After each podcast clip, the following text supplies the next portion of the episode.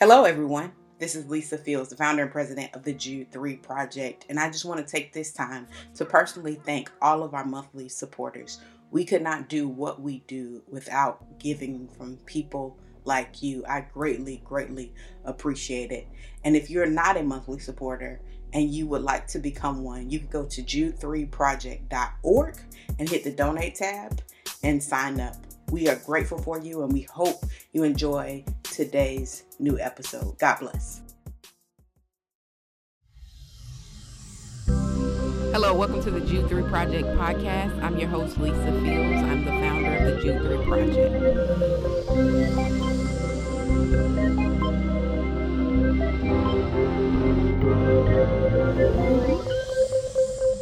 Well, all right, we're entering a breakout conversation uh, with Oye Waddell on economic development in the church. As you know, I'm Lisa Fields, and I'm excited to have Oye here with us. Uh, I met him a few months ago in Washington State. Uh, I can't even remember Vancouver, Washington. Uh, yeah, Vancouver. Met, yes. Yeah, at the uh, Murdock uh, Leadership Conference uh, there. So, uh, Oye, welcome to the conference. Tell our audience just a little bit about who you are. Yes. How you all doing? Good afternoon or good morning. Uh, good evening for some too. So yes, my name is Oye Waddell. I uh, I am a pastor, but also a business owner in a sense that I lead an organization called Hustle Phoenix, uh, where our mission is to empower men and women in urban inner city communities with the intellectual, social, and financial capital to start businesses that glorify God and serve their neighbor. And I'm also also a pastor of a church called Sojourn Village here in, in the South Phoenix community. So uh, thank you for having me, Lisa, and I'm excited about this uh, this breakout session. Yeah, and I, I'm excited as well because I think you know that marriage between the church and economic development is so crucial. Why why is that so needed for our communities in particular? You know, it's interesting. I think uh, it's it's inter- it's uh, it's needed for our communities because I think economic development is is, is so much of what about is is so much of God's heart in regards to when God spoke to his people, a lot of times he spoke about economics, right? Mm-hmm. He spoke even in the Old Testament when God was very clear with the Israelites, like take care of the poor, take care of the poor, don't take advantage of the poor. When Jesus in the New Testament, take care of the poor, religious elite, don't forget about the marginalized. Mm-hmm. That is so central to God's heart. And so I think as pastors and leaders, we can't forget take care of the poor, take care of um, the marginalized, take care of the voiceless. And so I think uh, one of the major ways we can do that is through economic development. How do we help people become more of God called them to be, right? And I think that's a part of economic development, developing people. Mm-hmm. And so um, when I think about even the history, especially in the black church, I think before nonprofits, these 501c3s, before we had that, the churches where people went to go to get help, to get support, to get developed, right? Especially economically. And so I think we cannot stop that. When we lose that, when we have siphoned off, when we have essentially, uh, we, we essentially let the government and other places take advantage or, or or take on the responsibility of developing our people economically, I think that's what we lose. And so I think economic development is central to the church. It's it's a part of God's heart. Mm-hmm. And I love what you're doing with Hustle Phoenix. One of the things you help people understand how to build a business, but you also help them fund it. And I yes. think that's so so crucial. Can you talk a little bit about the journey of Hustle Phoenix and how that developed and what the success you've seen with that for for people in our community. Yes, yes. So Hustle Phoenix is really a, a part of my story. It's a part of the the story that God has given me, essentially, right? Um, I grew up in inner city LA, and a lot of my friends uh, and and folks that I connected with, grew up with, family were were a part of gangs, and they were selling drugs. And so all of my life, I grew up seeing that narrative, uh, just growing up in LA in the 80s and early 90s. And so one of the things that I, as a as a young kid, I remember at the age of 14, I saw one of my uh, one of my friends. No, no, I'm sorry. One of my friends' mom as I'm walking down the street because all of my friends are are are selling illegal drugs. One of my friends' mom, she thought I was a part of it too, and said, "Hey, can I buy drugs from you?" Right? It was crack cocaine at the time, and I was like, it just hit me really hard. I remember it so vividly. I'm like, man, my friend's mom, who I grew up with, is addicted to this substance that is destroying our community. Mm-hmm. And from then, I, I had this vision of like, hey, what can I do? How can I be a part of the change? How can I be a part of changing my community? And for, and for that, right, communities all over the country, because it's a this ec- epidemic, if you will, in terms of how crack cocaine has destroyed communities all throughout our country is is, is really real. And so I, I, came up as a young age. I was at a young age. I was like, how how can I do something? Well, I came up with this idea because I said, you know, I love business. I am passionate about business. I love the scripture. I love urban communities and how we can restore urban communities. And so hustle is just a, a connection of the three theology, business, urban communities. And so I started it uh, eight years ago. And essentially, I kind of stated the mission is to empower men and women in urban industry communities with an intellectual, social, financial capital start to start businesses that glorify God and serve their neighbor. And so, what we do is we train entrepreneurs. We really focus on urban inner cities, and we focus on communities that have high crime, high unemployment rates. Mm-hmm. And what we do is we have a training, um, and we have a three-tier training, so it's very robust and how we train people not only how to start businesses, but from a very from from essentially, and we we call it experiential learning, because a lot of people are learning how to start a business, right? So you can open up a book or look at something online, but really it's about experience, right? And so we have this experiential experiential learning model modules that really help and that are speak to the communities that we're serving, right? Mm-hmm. Um, the next one is social capital. And one of the things we say is that the difference between wealth and poverty is relationships. And I'll say it again the difference between wealth and poverty is relationships. So, one of the things we do is we partner with local churches all throughout the city.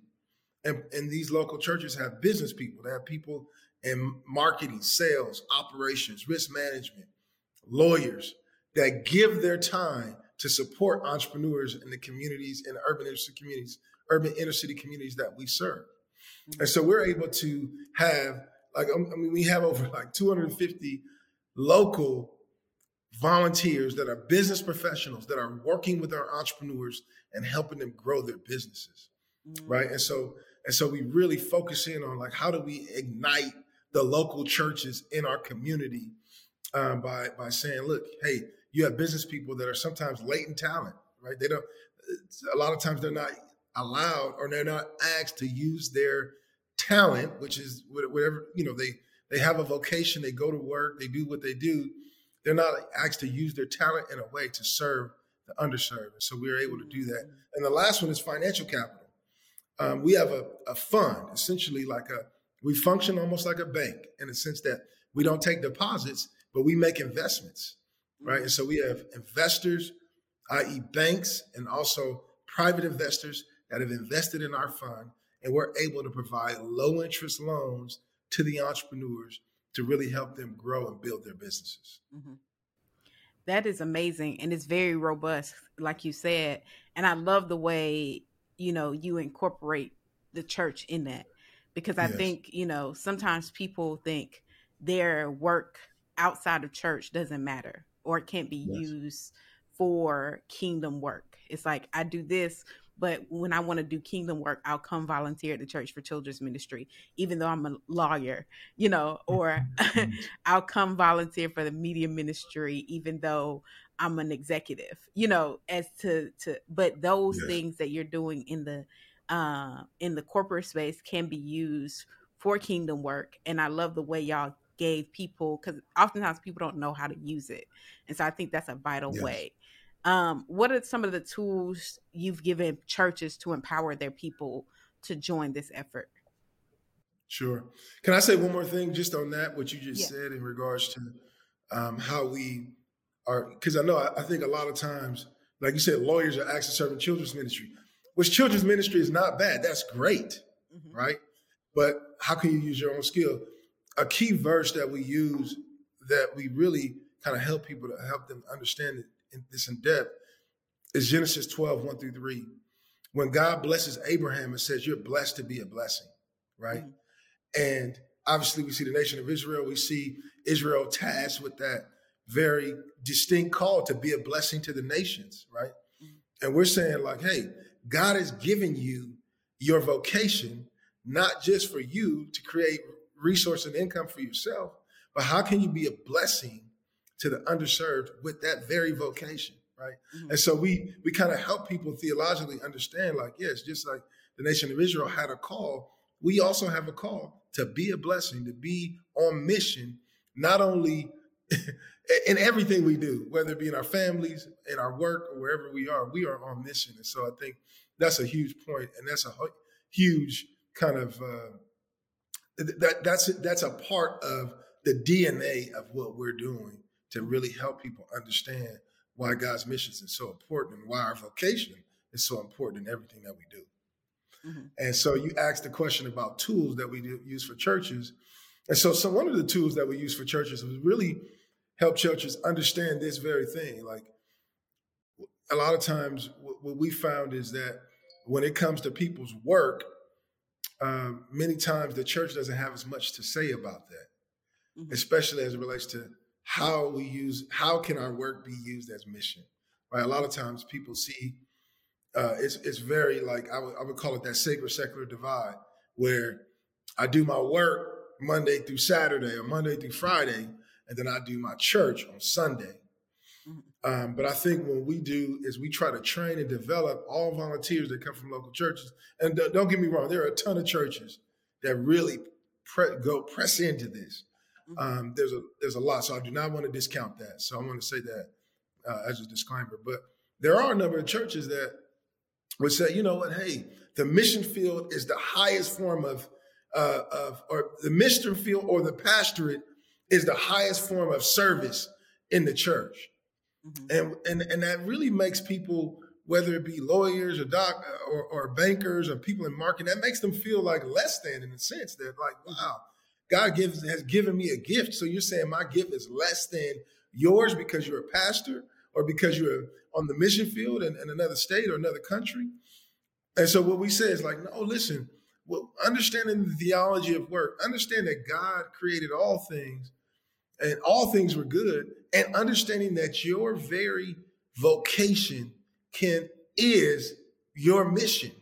I think really helps people to get to feel at peace. Like, mm-hmm. wow, right? I, I can think differently about how I do my work every day. I could think differently about the robust uh, spiritual and, and, and impact that I can have in my work every day. I don't have to just wait for Saturday or Sunday. Mm-hmm. like I'm on mission every day. And I think that's very freeing when we are able to teach and help people understand that the depth of that. Mm-hmm. Yeah, that's so so helpful. Um, what what are the biggest challenges you see to getting for pastors doing economic development in their communities?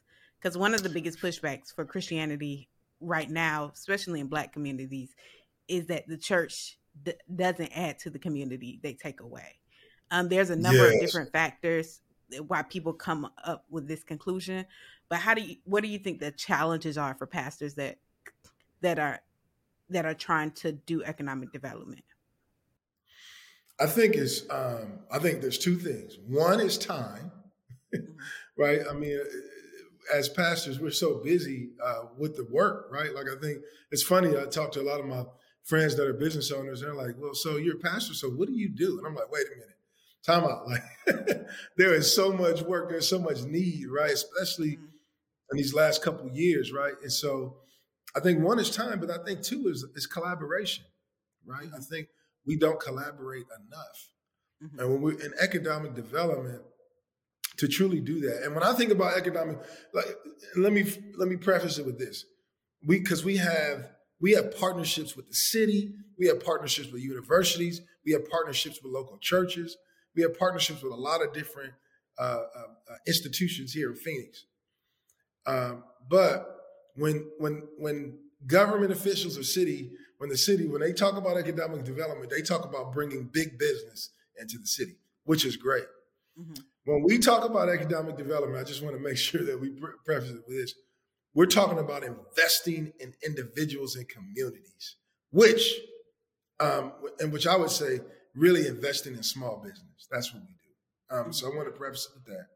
And I say, because also economic de- development can be building homes. It, it, it could be a lot of different things. Specifically, what I'm talking about is helping men and women in marginalized communities start businesses. That's what I'm talking about when I talk about economic development.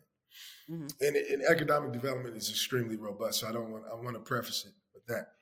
But specifically, when I meet and, and collaborate with pastors, what I found is that not many people don't want to partner with one another. Mm-hmm. And so at Hustle, what we do is we facilitate the partnership mm-hmm. and make sure everybody wins, right? Like mm-hmm. there was a grant program for a buddy of mine. He pastors a church called 210 in, South Phoenix, which is a, a, a, a urban community in Phoenix. And there was a grant program because that we're partnering with them to serve the South Phoenix community with Hustle Phoenix, like through his church, right? And we're partnered with them. And so, you know, one of the things we said is like, hey, listen, when we partner, we're also going to share uh, grant opportunities or opportunities for resources to be brought in to the church, right? And so we we got wind of a of a of a of opportunity, a national opportunity where there's a foundation that's doing these small grants for local churches. We we we gave it to them. We we were like, hey, look, our team, because we have a team of grant writers, our team can even help you write the grant so you can receive the funds. So when we partner together, we are we are both healthy in this situation in terms of we're not operating out of deficit, but we're operating operating out of uh, abundance. And so mm-hmm. and so I think partnership and time is the one thing that that that I think we can do better in terms of supporting and helping to advance economic development in our community. Yeah. And that, and I think the challenges as you're talking with partnership is pride and credit, which yes. those go, kind of go hand in hand. You know, exactly. you want yeah. to be the solo person that receives the credit for the endeavor, um, and you end up focusing on who's going to get the credit and then you because you don't have partnership you end up taking credit for little to nothing instead of yes. being part credit of something major. Exactly exactly. And at the end of the day you think about impact right? Like i think the impact is diminished because we all are trying to do our little solo things when, when we collectively work together and i mean i, I think i'm i'm preaching to the choir here but I, I think we hear that a lot but I, I think in that, I, I don't like, I'm, I do not operate in this pie in the sky because if we are truly on the ground doing this every day, we've learned that in the in, in our eight years or nine years of existence, the way to get to work together is that people are always asking, even pastors. I know this, we answer before they even ask it. What's in it for me? Mm-hmm. Unfortunately, right? That's what we are what's in it for me? And I'm like, no, the people are gonna be blessed because right, we we have all these resources, we have all these mentors, we have money to invest in the businesses. At the end of the day, what's in it for me? And so before they even ask it, I'm like, listen, let's let's partner together on grant opportunities. We're gonna bring grant opportunities to you to be able to bless the church. Okay, then all right, let's do it, right? And so uh, you know, I, I, we understand that. I understand that. That's a human deal, right? We're we are impacted by the fall, right? And, and at the mm-hmm. end of the day, I, that is a human deal. But but at the end of the day, it's about the people. We want to be able to be a blessing to the people that we are able to serve, that God has placed in front of us to lead, and the communities that we're in. We're called to that. That's a part of our call. So we always want to help people to have that bigger picture in mind as they mm-hmm. lead and as we look to partner with them. Yeah, that's so so helpful. As you're as people are thinking about like how can I implement something like this in my church? How do you what advice would you give them to implement it's particularly around how to identify people that they could help pour into as far as individuals that will create small businesses? Yes, I would say, I, I honestly, I think small business, especially, um, I think in every city, there is an organization that does something similar to what we do mm-hmm. in every city. Um, it may not be as robust as uh, some organizations are more robust than others, but I would just say stop at your local like SBA office mm-hmm. and and ask them, hey, what are some resources that are there? And can you can you say what SBA is for those who may? I'm sorry. Yes, stop at your local SBA office. So SBA is the Small Business Association. I think it's called Small Business Association. I may and I may get that A wrong, but I know it's small business. And we deal with the SBA a lot, and I should know that. but SBA, um, and I, I'm gonna look it up on my phone in a minute. But go to that Small Business Association's office or call the, your local SBA office. And, and you can ask them what are some programs that are available for small business owners to be able to enter into to receive training and development. I think that's the first step. And then um, once you start to get that, gather that data or, or understand who's doing what in your own city, and then I think you can if there are entrepreneurs or people within your congregation or community that have the uh, appetite and that have the ideas and the things that they would they have what it takes to actually start and grow a business i think support them and i think the best way you can do best way you can support them is to use the services that's the best thing you can do for a small business owner refer them Mm-hmm. Support the business, refer them, and continue to do that because as you continue to refer them and give them more business, they get stronger. They get they have more resources coming in. They can hire people. They can they can now give back. There, there's so many implications and ramifications of just some supporting small business owners. Um, and so another thing too is that as as hustle, we have been on this trajectory to start to expand to different cities that may not have exactly what we do in terms of our model. And so we have some cities in mind already that we are creating partnerships and growing in those partnerships with local churches and, and government and, and universities and things of that nature to be able to bring hustles in other places. Not everywhere, but there are a few cities that we're looking to expand to. And so that's another thing too. But I would always say start with your local SBA office um, mm-hmm. because that helps. They they know kind of the the lay of the land and we'll be able to help pastors and leaders be able to direct their people uh, to their respective places. That's super, super helpful. Um, what other things about economic development that the church and the church that we haven't already discussed that you think is pertinent for our audience to know, especially sure. the pastors and leaders I, that are watching? Yes, I think one of the things that we don't do enough is pool our resources together and this is just a pie. In the, I don't think this is pie in the sky, but I, we could do this.